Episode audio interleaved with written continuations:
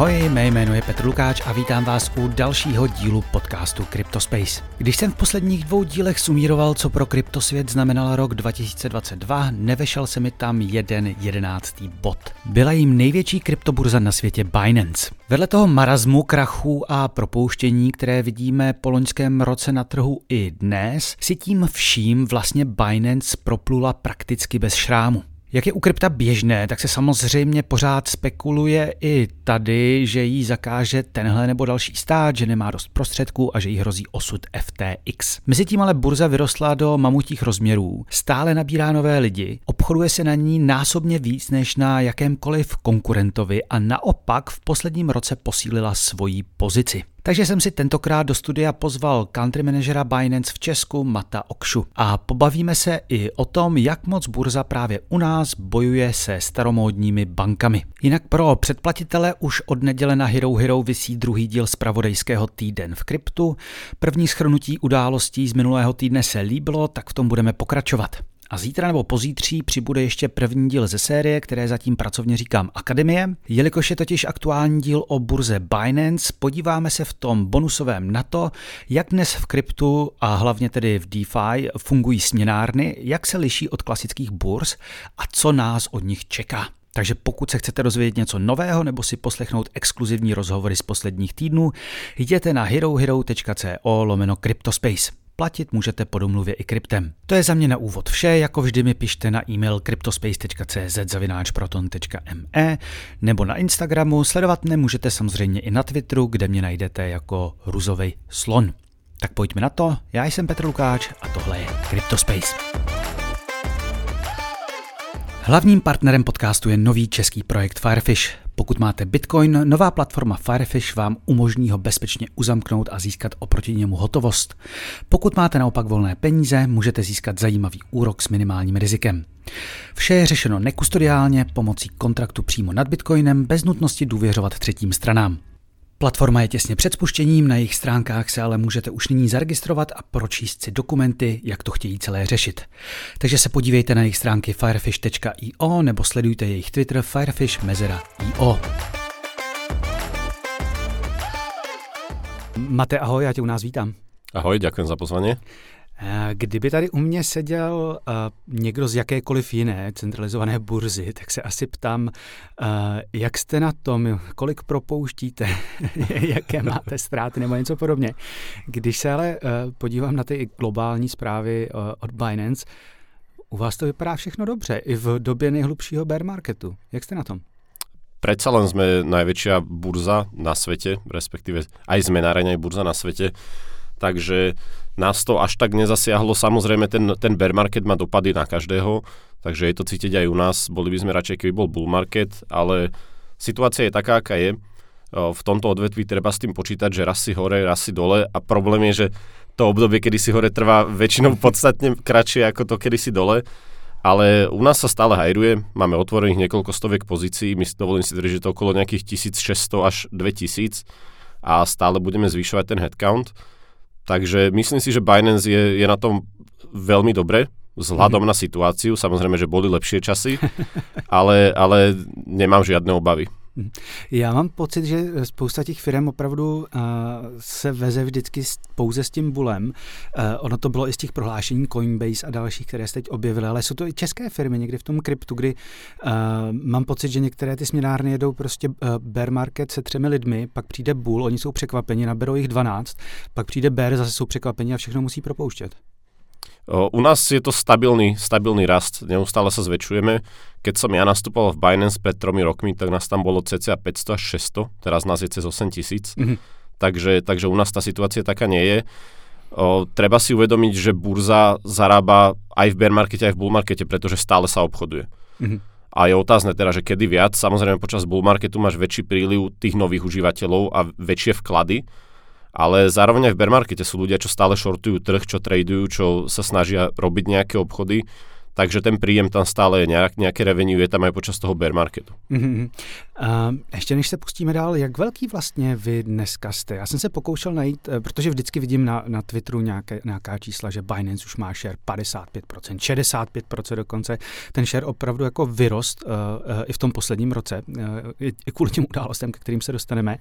Uh, uh, já když jsem se díval na některá čísla, tak třeba daily volume nějakých 16 miliard dolarů, uh, ten skok oproti dvojice Coinbase, uh, která má nějaká, nějaké 2 miliardy, je naprosto brutální že jo, to je osminásobek. No a pak tady jsou, ještě to byl spot, pak tady jsou deriváty, kdy vy máte 40 miliard denně. A druhý uh, je Bybit s 9 miliardy denně. Vy, vy opravdu jako jste, no jak to říct, už začínáte stávat takovým jako obrem spíš na tom trhu, než jako jednou z burz. Je, to, je to hlavne tým, že my sme zameraní na rozdiel od, dajme tomu Coinbase, ktorý je zameraný primárne na ten západný svet, teda Európa, Amerika, tak my sme zameraní na celý svet. Naše najväčšie trhy sa paradoxne nachádzajú v Ázii alebo v Južnej Amerike. V Európe takisto máme veľmi veľa užívateľov, ale tu je ten market už ten, ten trh trošku viac rozdelený, ako napríklad v tej Afrike alebo v Ázii, kde mhm. Binance je tá dominantná burza.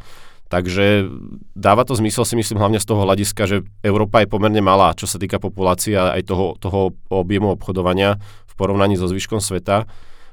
Aktuálne si myslím, že nám napomohol zároveň aj ten, ten pád FTX. Je to taký obojstranný meč. Poškodilo to samozrejme tej, tej dôvere v ten trh. Samozrejme veľa ľudí od nás začalo vyberať svoje prostriedky, pretože tam boli nejaké obavy.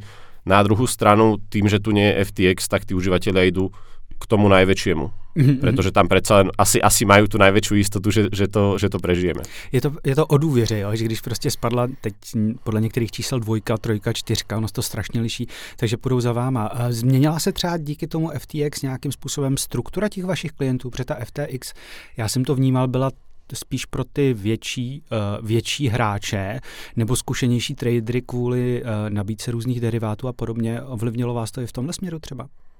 My máme, dovolím si tvrdiť, že dlhodobo máme to rozdelenie medzi inštitucionálnymi klientmi a retailom na tej istej úrovni, mm-hmm. čiže nejaká, nejaký extra veľký výkyv tam nie je.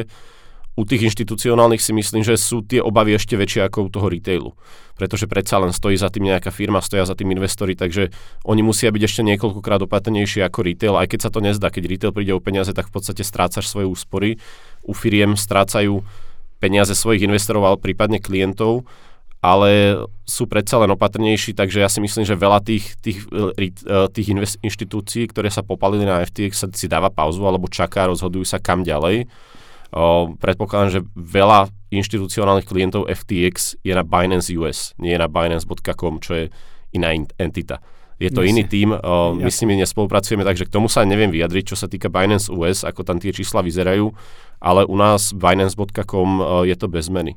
Ještě, ještě než se dostaneme k tím uh, dopadům FTX, eh, proč jste vlastně takhle rozdělený? Ona podobně byla rozdělená ta FTX, že jo? FTX US a FTX potom globální. O, je to teraz o, z môjho hľadiska, alebo z toho, z toho teda, čo viem, je to z toho dôvodu, že sú to úplne rozdielne trhy. Predsa len regulácie, licencie v Amerike fungujú na iných princípoch ako tie európske alebo azijské a podobne. Zároveň je tam iný CEO, čiže to vedie úplne iný tím.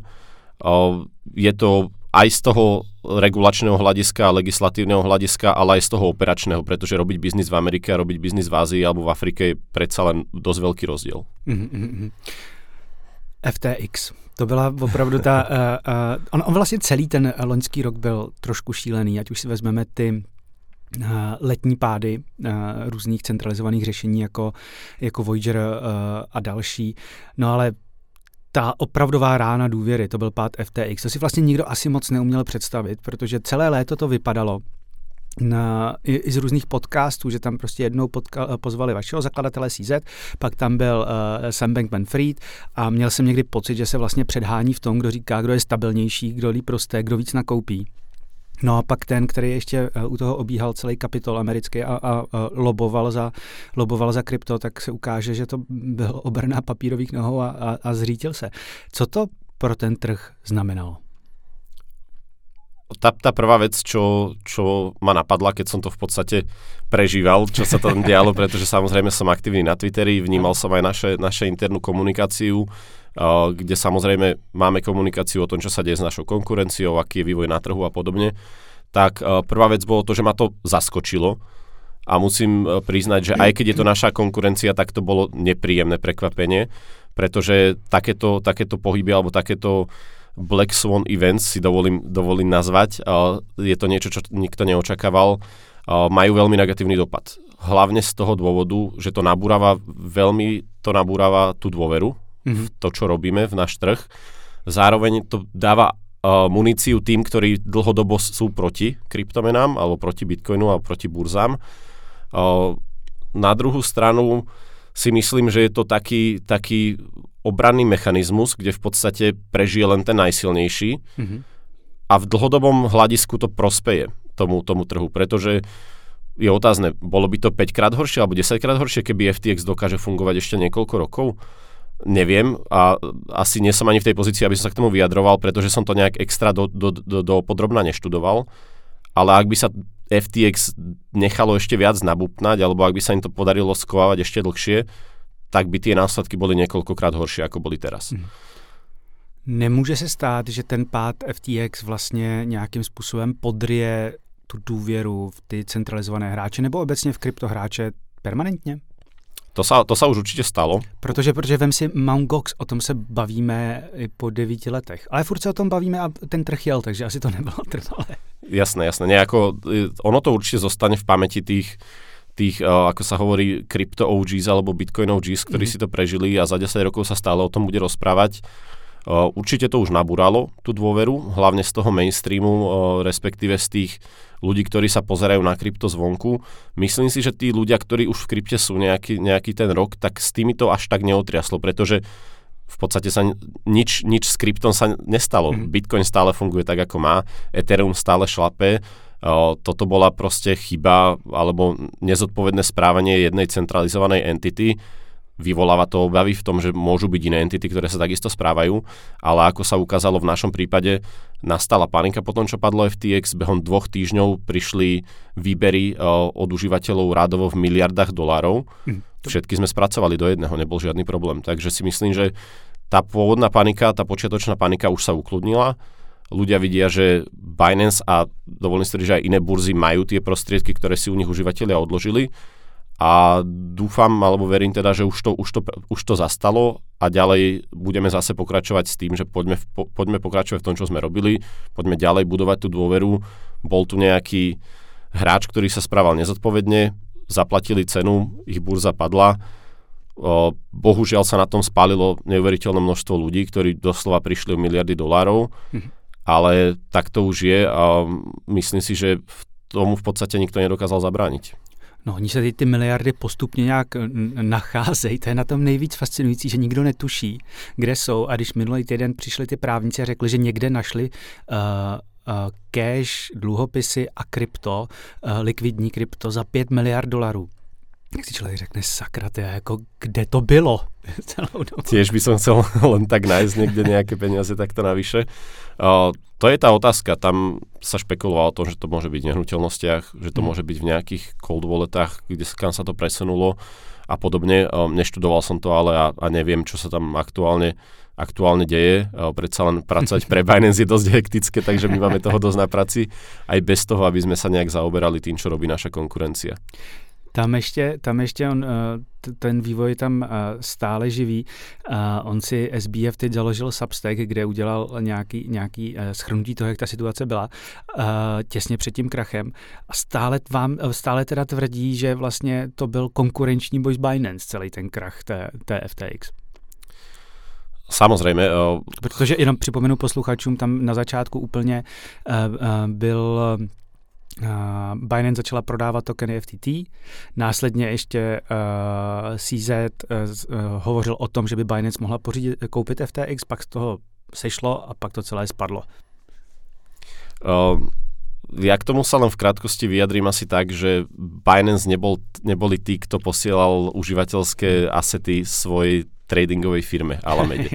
takže, takže obviňovať z toho nejak Binance si myslím, že, že nie je úplne adekvátne. Vy ste, vy ste si tých 9 miliard od tých uživatelů prostě nevytáhli, že? Nie, nie, nie. My, my uživatelské prostriedky na nič takéto nepoužíváme. Um, když jsme se, uh, když, když jsi zmiňoval to stahování uh, peněz z burzy, zastavilo se to? Protože ta mánie na začátku byla nemějte nic na, na, na centralizovaných burzách. Um, tá, tá, ja by som povedal, že to bola taká tá pôvodná panika. Mm-hmm. Napriek tomu stále tvrdíme, aj, aj celkovo Binance tvrdíme, že ak máte nejaké prostriedky na našej burze a nevyužívate ich, tak si ich kľudne presunte do svojho cold storage, do svojej, mm-hmm. do svojej hardwareovej peňaženky ideálne. Tým pádom ale samozrejme preberáte zodpovednosť za bezpečnosť tých svojich prostriedkov, ako uchovate recovery seed a podobne. Uh, myslím si, že sa to ukludnilo. Už tie výbery určite nie sú v takom objeme, ako boli. Teraz zase ale ako sa trošku pohol ten trh návrh uh, hore, tak zase ľudia začínajú predávať a vyberať. Mm-hmm. Takže, ale to už je v rámci tej normy. Jasne. Je tu nejaký pohyb smerom navrh, takže ľudia predávajú, uh, vyberajú fiat alebo vyberajú krypto do nejakých svojich peňaženiek, ale tá pôvodná panika už prestala.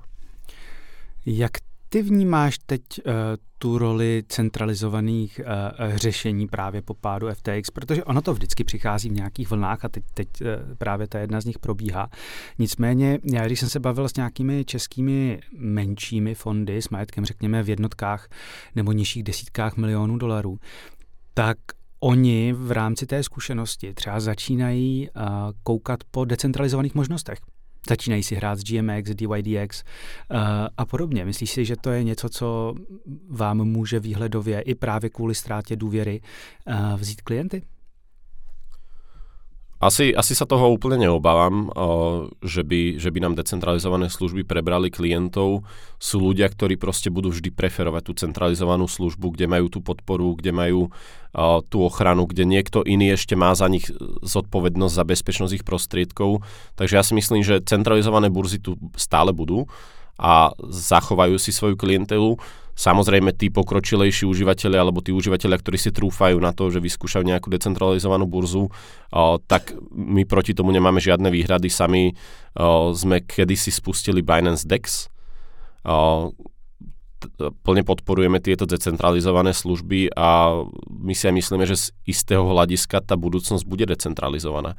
Takže ak, ak má prísť nejaké decentralizované riešenie, ktoré nahradí Binance, tak by sme boli veľmi radi, ak by sa na to, môžeme, ak by sa na to mohli podielať. Ale ak to bude ten, ten smer, ktorým sa ten trh bude uberať, tak sa nič nedá robiť a budeme musieť vymyslet nějaký jiný business model. Protože ono to jednu dobu bylo snad, že dokonce dvojka po Binance co do objemu na spotu byl Uniswap. Mm-hmm. Teď, ano, ano. Teď jsem v rychlosti koukal na mobil a Uniswap teda měl za posledních 24 hodin a, a Uniswap V3 na Ethereum jenom v úzovkách, jenom miliardu zobchodovanou za 24 hodin, takže s vašimi 16 se nemůže ani náhodou rovnat ještě. Určite tie decentralizované burzy, ako napríklad Uniswap alebo BISC, sú riešenie. Tam uh, hlavný problém, alebo ten hlavný dôvod, prečo ľudia idú k centralizovaným burzám, je podľa mňa tá užívateľská e, prívetivosť, ale hlavne to, že sú tam tie vstupné brány pre fiat. Čiže ja si viem nakúpiť krypto za svoj, svojou platobnou kartou, prípadne SEPA prevodom, PayPal, teraz sme spúšťali Google Pay a Apple Pay na Binance, takže si myslím, že to je ten hlavný dôvod. Čiže centralizované burzy by tu mali zostať ako tá hlavná vstupná brána do sveta krypta. A výstupní a výstupná takisto samozrejme, lebo, lebo na, na Uniswape nepredáte o, svoje krypto do fiatu, do korún, do eur, do dolárov, o, akúkoľvek menu preferujete. Takže ja si myslím, že v tomto smere tie centrálne burzy dávajú zmysel a ešte, ešte tu dlho budú. Hmm. Oni se objevují různé možnosti na různých aplikacích od, od uh, Metamask přes Argent a podobně, které vlastně umožňují nějaký nákup uh, přes různé uh, jiné platební služby, ale já jsem se teď na to nedávno díval, ty poplatky byly dost monstrózní, teda, že opravdu, uh, uh, i, i když to zabere mnohem víc kroků, tak uh, jít přes centralizovanou burzu bylo mnohem, ale mnohem levnější. Jedna vec sú tie poplatky, druhá vec je to, že stále tam v tom procese niekde je centralizovaná entita. Jasne, jasne. Takže aj keby Binance nebolo a využívam, teda je možnosť nakúpiť na nejakom DEXe za fiat kryptomeny, tak pravdepodobne by som musel využívať Payment Gateway, čiže to sú tie platobné brány a za to bude pravdepodobne nejaká centralizovaná entita, pretože musí spolupracovať s bankami, ktoré tieto platby spracovávajú. A tie s decentralizovanými entitami spolupracovať nebudú, pretože to nie je možné ani z regulačného hľadiska, ani, ani z legislatívneho. Mm-hmm. Um, když se teď uh, oprostíme od uh, burs jako celku, co se podle tebe, uh, co podle tebe pro krypto znamenal ten minulý rok jako celek? Protože bylo to turbulentní. Uh, Samozrejme, ja si myslím, že veľmi veľa ľudí v krypto, dajme tomu odvetví, alebo ten Bitcoin Twitter, krypto Twitter a tak ďalej, očakávalo, že 2021 bude lepší rok, ako bol. Bohužiaľ sa dejú tie veci, ako sa dejú uh, vojna na Ukrajine, z časti ekonomická kríza, nárast cien energií, supply chain problémy, takže ja si myslím, že to má stále vplyv na krypto, aj keď možno veľa z nás si, si falošne nahováralo, že už konečne sa ukáže, že Bitcoin je ten store of value, ten safe haven asset, ako sa hovorí, ako napríklad zlato, kde proste si tie peniaze uložím a nech sa deje vo svete čokoľvek, tak o to, o to respektíve Bitcoinov mi zostane toľko, koľko mám, ale tá ich hodnota klesne, takže veľa ľudí si asi falošne myslelo, že sa toto diať nebude. Vidíme ale, že žijeme v svete, ktorý je skutočne prepojený úplne vo všetkom a čo sa deje, čo sa deje v tom reálnom svete alebo v tej mainstream ekonomike, tak má stále dopad aj na krypto. Mm-hmm. Ty jsi zmínil tu válku na Ukrajině, tam bylo krypto hodně zmiňované na začátku, ale vlastně od nějakého dubna se přiznám, že jsem ani o tom využívání kryptoměn při pomoci a dalším prostě neslyšel. Uh, jakou roli tam podle tebe hrálo? Keď to začalo, tak uh, viem, že veľmi veľa kryptomenových spoločností prispelo. Binance bolo medzi nimi. My sme posielali na Ukrajinu 10 miliónov dolárov. Takisto viem, že český Satoshi Labs prispeli. Uh, medzi nimi boli aj iné, cel, iné svetové projekty. To ale nie je to, ako, akú rolu hrá krypto. To je skôr to, že krypto odvetvie sa rozhodlo pomôcť mm-hmm. ľuďom v núdzi. To, akú hralo krypto rolu, tak tam, tam bol taký jeden ten prípad v podstate, alebo jedno to využitie, ktoré je úplne do očí bijúce a, a všetky musí byť jasné a to bola tá ochrana, respektíve prevod aspoň nejakého majetku z tej vojnou zmietanej Ukrajiny e, do Čiech alebo prípadne kamkoľvek sa tí ľudia rozhodli odísť, takže mm. zobrať si aspoň niečo zo svojho majetku. Sú prípady, kde e, vieme o tom, že boli ľudia, ktorí v podstate všetko, čo mohli, predali nakúpili za to bitcoin, hodili si to na Ledger alebo na Trezor, prípadne iba na papierovú peňaženku a so svojím recovery si dom alebo hardwareovou peňaženkou prekročili hranice a zachránili aspoň nejakú časť svojho majetku. Mm-hmm. V tej dobe banky funkčné neboli, takže tie peniaze by tam zostali, prípadne by sa im ani nepodarilo získať tú likviditu a zachrániť aspoň niečo. Takže ja si myslím, že e, toto je ideálny, toto je dokonalý príklad toho, ako krypto môže pomáhať ľuďom v núdzi, e, ochrániť svoj majetok, pred buď to nejakou násilnou konfiškáciou zo strany štátu alebo toho útočníka, dajme tomu, agresora, prípadne umožniť zobrať aspoň niečo so sebou do toho a začať ten nový život. Aspoň, mm. aspoň s niečím, aby zase nezačínali od nuly. Já měl pocit, že oni všichni pořád mluví o tom, hlavně lidi mimo krypto, jak, jak eh, to bude eh, Bitcoin a další a stablecoin, jaký to bude nástroj pro pomoc tím zlým ruským oligarchům, kteří si tak vyvedou biliony a biliony prostě uh, dolarů, který by jinak byly pod sankcemi. Naopak já si spíš myslím, že to často hrálo, uh, jakože pomohli lidem, uh, kteří, tím obyčejným Rusům, kteří prostě chtěli nějakým způsobem si uchovat ten svůj majetek. Uh, mám známého, který takhle, který přes stablecoiny dostával jako uh, svoje úspory z Ruska vlastně a um, měl jsem osobně pocit, že tam se ty kryptoměny vlastně ukázaly jako velmi slušný a velmi dobře fungující nástroj ve finále. A, a zdá sa, že jediný.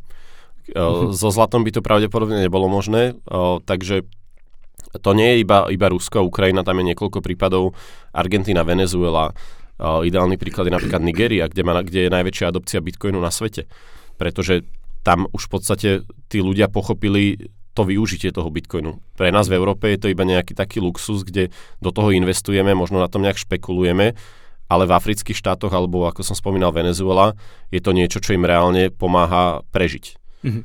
Jasně, jasně. Teď jsem někde eh, čet teda, že velká část toho bitcoinu v té Nigerii je kvůli tomu, že to vytáhnou přes ty e-mailové podvody, ale nebyl jsem schopný si to nikde ověřit, přiznám se, a nepokoušel jsem se o to. Máte, pojďme se vlastně malinko vrátit k tomu, co jsme nakous, nakousli s tím eh, rozdělením eh, Binance na Binance globální a Binance US a to je vlastně regulace.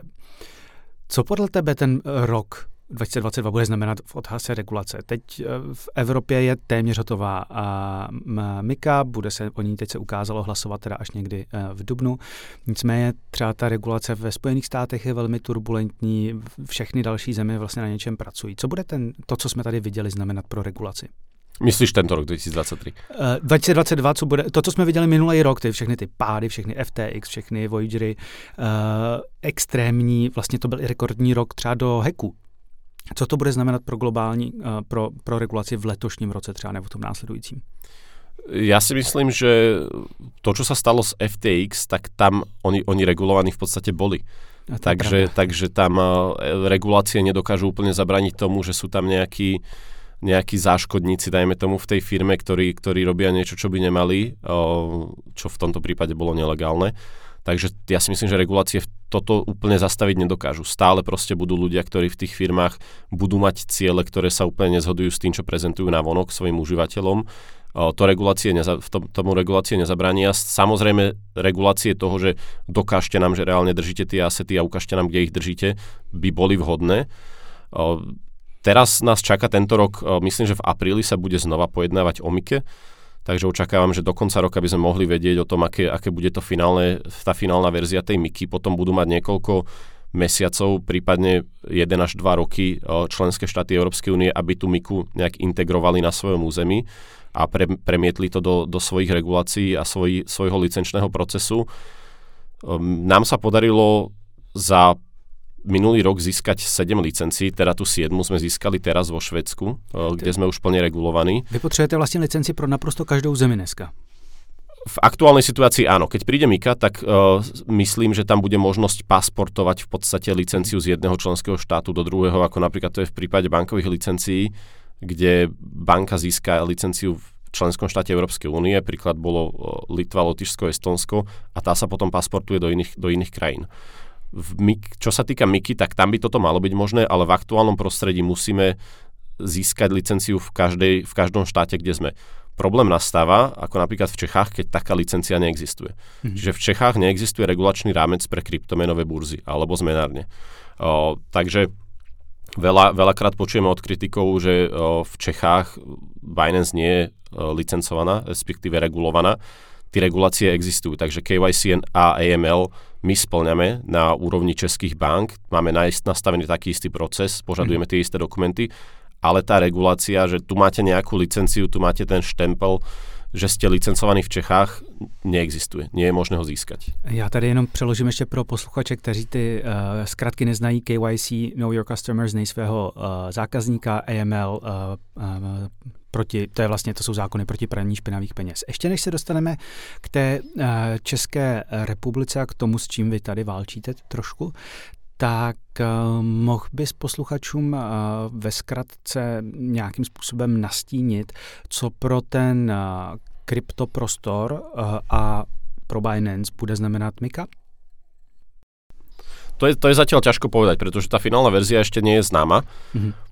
Určite to bude z istého pohľadu záleží, ako, do, ako, ako prísne bude nastavená tá Mika. Vieme, že sa tam objavovali také, také návrhy, že poďme teraz uh, trekovať a musíme identifikovať úplne všetky transakcie, ktoré prebehnú, mm-hmm. čo, čo je nemožné. Technicky to nie je možné hardverové peňaženky, privátne peňaženky.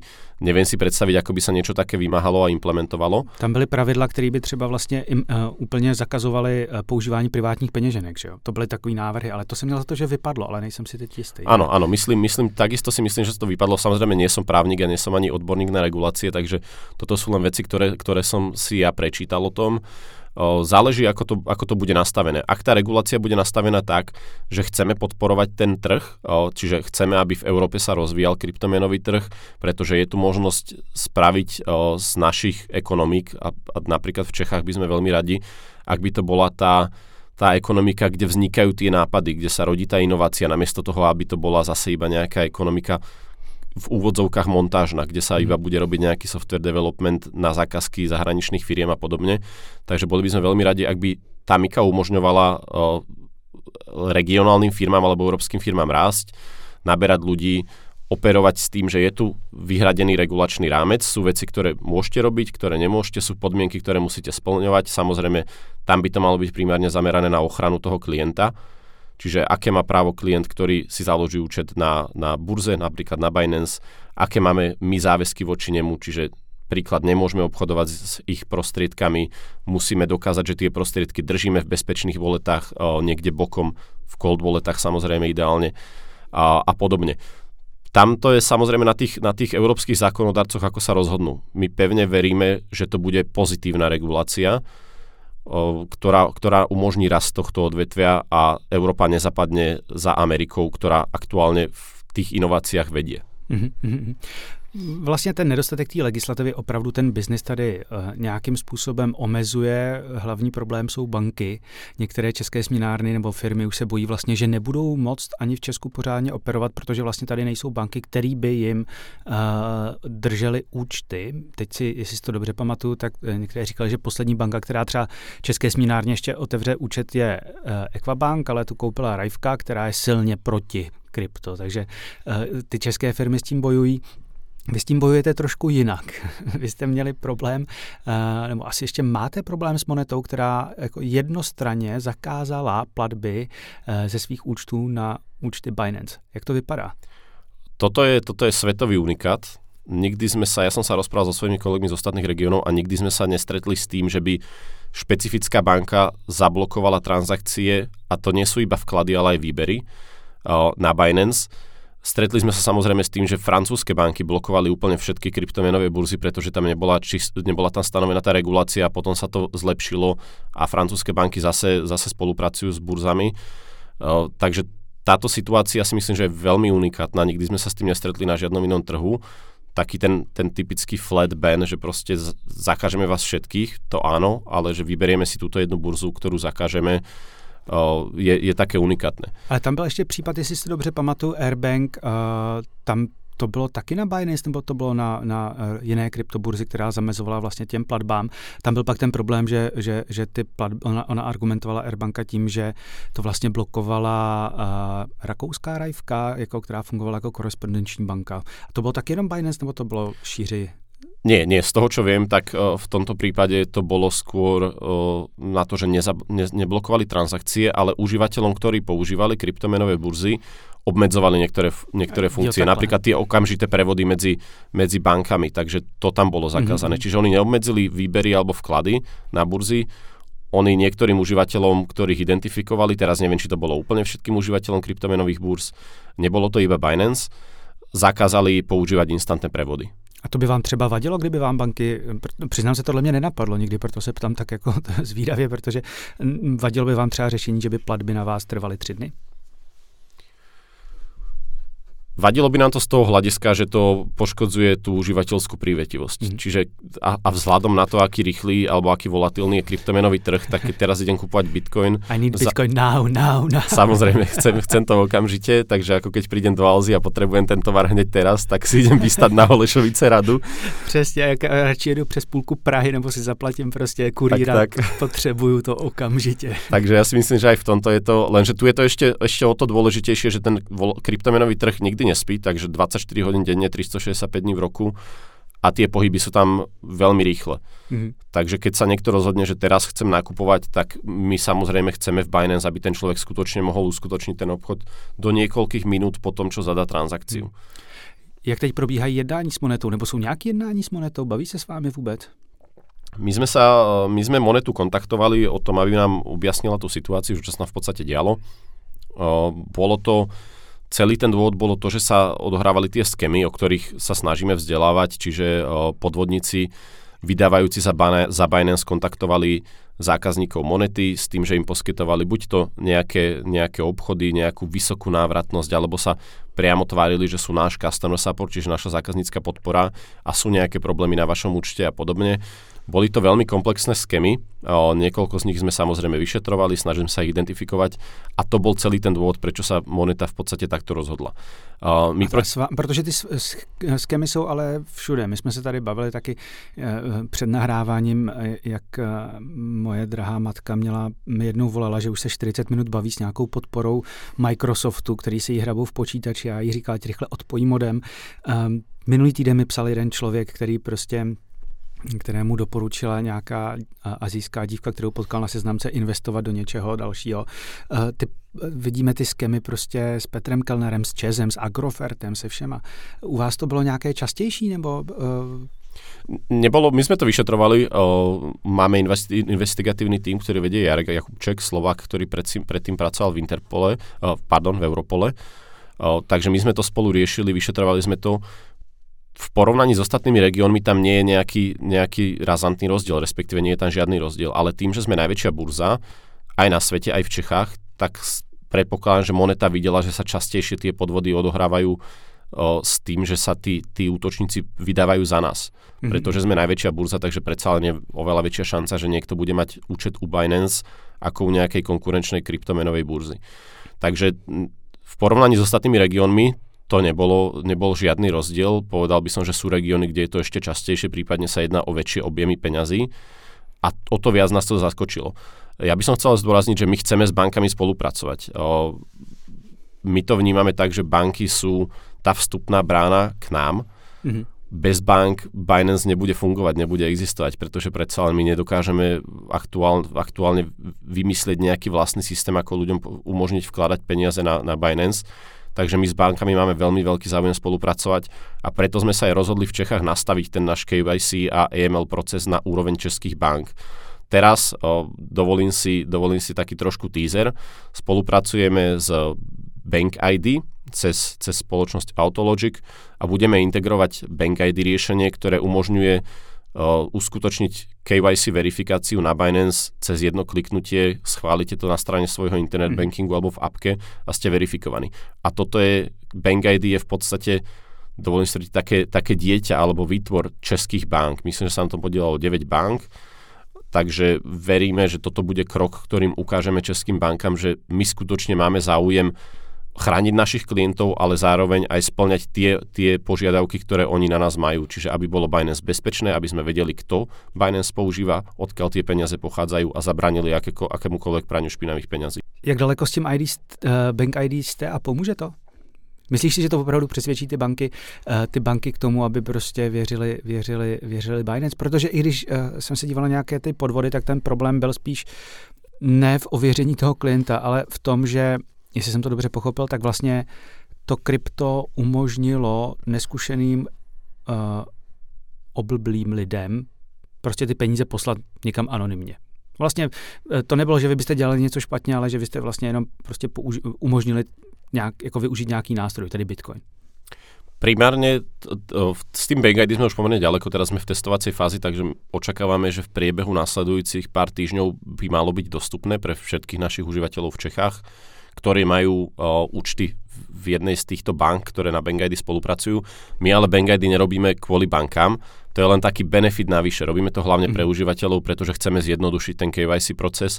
Predsa len požaduje, požaduje to od nás európska regulácia, aby boli užívateľia na Binance verifikovaní a aby sme bojovali proti praniu špinavých peňazí. Očakávam, že s Mikou to bude ešte komplikovanejšie, respektíve prísnejšie, takže my chceme ísť našim užívateľom v ústrety a spraviť to čo najjednoduchšie. Nikoho nebaví robiť tam selfiečka, nahrávať si svoje dokumenty, fotiť pasy a podobne, takže my chceme, aby tam bolo to užívateľ, tá užívateľská skúsenosť taká, že kliknem pár tlačítiek, 2-3 minútky a mám to hotové. Uh, jak by vám ve vztahu s bankama mohla pomoct ta Mika právě? Myslíš si, že to bude, že jim to sebere, sebere munici na to, aby říkali, jak, jak jste neregulovaný, nemáte licence a tak dále? Pevne verím, že áno, pretože ja si myslím, že práve tým, že sme v takej v kvázi v šedej zóne, kde tie regulácie nie sú úplne definované a nie sú tu zase licenčný rámec, o ktorý by sme mohli nejak požiadať alebo aplikovať o to, aby sme získali nejakú licenciu, tak práve Mika toto umožní. Čiže podľa, pod, pod Mikou by malo byť možné získavať licencie pre kryptomenové burzy a my, samozrejme, ako náhle to bude možné, tak si o takú licenciu požiadame. Je ešte otázne, v ktorých regiónoch, či nám bude stačiť iba nejaká, dajme tomu, európska licencia, ktorú mm-hmm. budeme pasportovať, alebo v každej krajine samostatne, to ešte k tomu sa neviem vyjadriť, ale určite budeme e, požiadavky MIKY splňať a budeme aplikovať o licenciu a potom v podstate spolupracovať s bankami a ukázať im, my splňame tie najprísnejšie európske normy, regulácie podľa MIKY, teraz už skutočne nie je dôvod, prečo by ste sa nás mali, mali nejak strániť. Ja hm. chápem tú obavu o bank, a nielen českých, ale celkovo bank. krypto je pomerne stále nové, obzvlášť, obzvlášť medzi týmito etablovanými spoločnosťami, ako sú banky, je tam to, tá obava z prania špinavých peňazí, alebo že tie peniaze sa využívajú na nejaké nelegálne činnosti a teda. My tieto obavy chceme jednoznačne, jednoznačne zničiť, chceme po- dokázať, že to tak nie je. Myslím si, že aj Chainalysis prednedávnom vydala, vydala nejaký research, kde ukázali, že na to pranie špinavých peňazí ide skutočne skutočne veľmi malé množstvo. Teraz mm. neviem spomenúť to presné množstvo, myslím, že to bolo nejakých 0,15? Myslím, že to, bylo, nějak... že to byly buď velmi nízké jednotky, nebo ještě méně než 1% opravdu z toho bylo využíváno v rámci praní špinavých peněz. No. Takže stále drvá väčšina prania špinavých peňaz, peňazí sa odohráva buď to v keši, v hotovosti, alebo priamo cez bankové účty. Ono to bylo, ono to bylo krásně vidět i na tom, když uh, zaútočila, uh, zaútočil OFAC jako americký, americký regulátor na Tornado Cash, tak a já teď to číslo taky nebudu přesně pamatovat, ale myslím si, že vlastně i nástroj, jako mixér, jak Tornado Cash funguje, který má nějakým způsobem skrýt ty vlastníky, tak i v rámci těch miliard dolarů, který přes něj protekly, tak prostě ty, uh, ty ukradené prostředky představovaly 10-15%, což samozřejmě je hodně, ale bavíme se o prostě nástroji číslo jedna na Ethereu, který je cílený k anonymizaci. Stejně se ukázalo, že to prostě z drtivé většiny podle Chainalysis využívali prostě normální lidi k ničemu nelegálnímu. Jasné, právo na súkromie si myslím, že má každý z nás a to, že niekto chce súkromie ešte neznamená, že, že pácha nejakú, krim, nejakú trestnú činnosť. Každý, keď sa doma prezliekate, tak si zastriete závesy. Väčšina, väčšina. Tak dúfam, dúfam, že väčšina. A, a neznamená, neznamená to, že robíte niečo, niečo zlé alebo niečo nelegálne. Takže ja si myslím, že to právo na súkromie by mal mať každý z nás a keď sa ten človek rozhodne využiť prostriedky, ktoré mu to súkromie poskytujú, tak by na tom ne, nemalo byť nič nelegálne. Teraz sa mhm. nevyjadrujem samozrejme k Tornado Cashu, o tom prípade moc toho neviem, nikdy som Tornado Cash nepoužil, ale stále platí to, že, že to, že niekto chce súkromie a chráni si svoje súkromie, ešte neznamená, že je kriminálnik. Mě zaujalo, jak jsi zmiňoval, že máte vyšetřovací tým. Uh, jak si to mám představit? Mám si představit nějakou bandu soukromých detektivů nebo spíš ajťáků, ajťáků za počítačem? Je, je to taká kombinácia. Ako som spomínal, náš vyšetrovací tým vedie Jarek Jakubček, ktorý má skúsenosti z Europolu, má skúsenosti z uh, írskej policie a aktuálne teda pracuje pre nás. Máme tam odborníkov na boj proti terorizmu, máme tam white, hacky, white hacky, čiže ľudí, ktorí sú hackery, ale tí na tej dobrej strane. Mm-hmm. Máme tam blockchain analytikov, čiže v podstate je to skutočne taká veľká skupina ľudí s rozdielnymi záujmami, s rozdielnymi skúsenosťami. Kolik lidí tam je celkem? To neviem, to, to si nedovol, nedovolím tvrdiť a myslím si, že to že to číslo asi ani nie je verejne známe. Mm-hmm. Takže, takže ja osobne neviem, koľko je tam tých ľudí. Ja som mal možnosť spolupracovať iba niekoľko, niekoľko, s niekoľkými z nich ale viem, že sú tam ľudia, ktorí sú verejne známi, ako napríklad mm. Jarek Jakubček a potom sú tam zase niektorí ľudia, vyšetrovateľia, ktorí si tu to súkromie mm. svoje strážia trošku viac. Jak, jak ten uh, tým funguje? Ten má pomáhat vám vyřešit nějaké, jako když vy si chcete něco ověřit, anebo řekněme, když přijde policie, která přece jenom v rámci toho světa blockchainu není uh, asi Uh, i když to asi zlepšuje, tak není úplně uh, skilled, takže pomáháte třeba jako právě orgánům uh, veřejný, teď, jak se to správně říká, no prostě policie a dalším. Oni majú niekoľko, niekoľko funkcií, takže prvá tá funkcia toho, toho nášho investigatívneho týmu je chrániť Binance Jasne. a našich užívateľov. Takže o, odkiaľ sú nejaké prostriedky, keď sú tam nejaké podozrivé transakcie, vyšetrovať, odkiaľ tie transakcie idú, kto ich posiela a tak ďalej. Ale my veľmi aktívne spolupracujeme aj s policiami, teda respektíve s, s vyšetrovacími jednotkami alebo orgánmi po celom svete, tu by som chcel vyzdvihnúť, že Česká policia je v skutočnosti v Európe medzi tou špičkou, čo sa, Fakt, týka, čo sa týka vyšetrovania kryptokriminality. Tak, to, to, já to slyším poprvé, že by někdo schválil Českou policii. Nic proti něm, ale prostě ten asi obecný uh, uh, pocit je, že, že, že tam ťukají na 486 ešte. Určite to tak nie je. Určite mm-hmm. tak nie je. Čo som sa rozprával uh, s, s, mojim, s mojim kolegom Jarekom z investigatívneho týmu, tak on veľmi Českú policiu chválil s tým, že my sme pre nich mali niekoľko školení dokonca, čiže my sme školili Českú policiu a pomáhali im, uh, ako, ako vyšetrovať túto krypto kriminalitu, ako to voláme. Mali sme nejaké workshopy s nimi. Česká policia je jedna z tých lepších jednoznačne v, mm-hmm. v rámci Európy. Funguje to väčšinou tak, že oni nás oslovia s tým, že máme tu nejaký, nejaký prípad, ktorý chceme vyšetriť vidíme, že tie prostriedky sa nejak dotkli Binance, či už buď odtiaľ pochádzali, alebo tam skončili. V tom, v tom momente sa do toho zapája náš investigatívny tým a asistuje im. Uh-huh, uh-huh, Um, máš představu, kolik případů jste takhle třeba řešili v rámci Československa? v rámci Čes- na Slovensku je to menej. Mm-hmm. Takže na Slovensku je to menej, predsa len to krypto je tam trošku menej o, používané, aj tá, aj tá user base, čiže tá užívateľská základňa je tam menšia ako v Čechách. Nebo sa tam ani podvádí. No, ako so, som Slovák a úplne by som s týmto tvrdením nesúhlasil.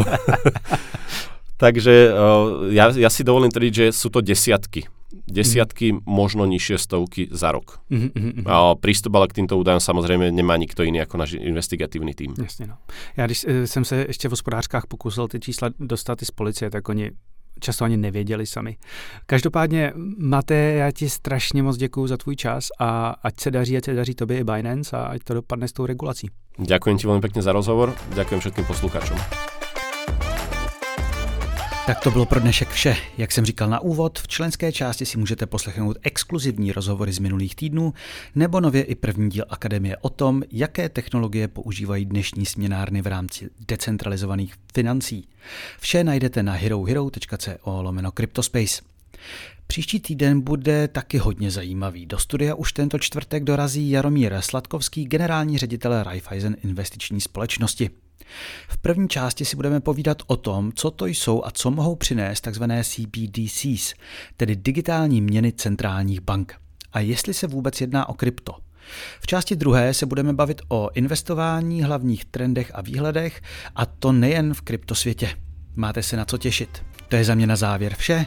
Doufám, že se vám i tento díl líbil. Mé jméno je Petr Lukáč a tohle byl Cryptospace. Naschledanou.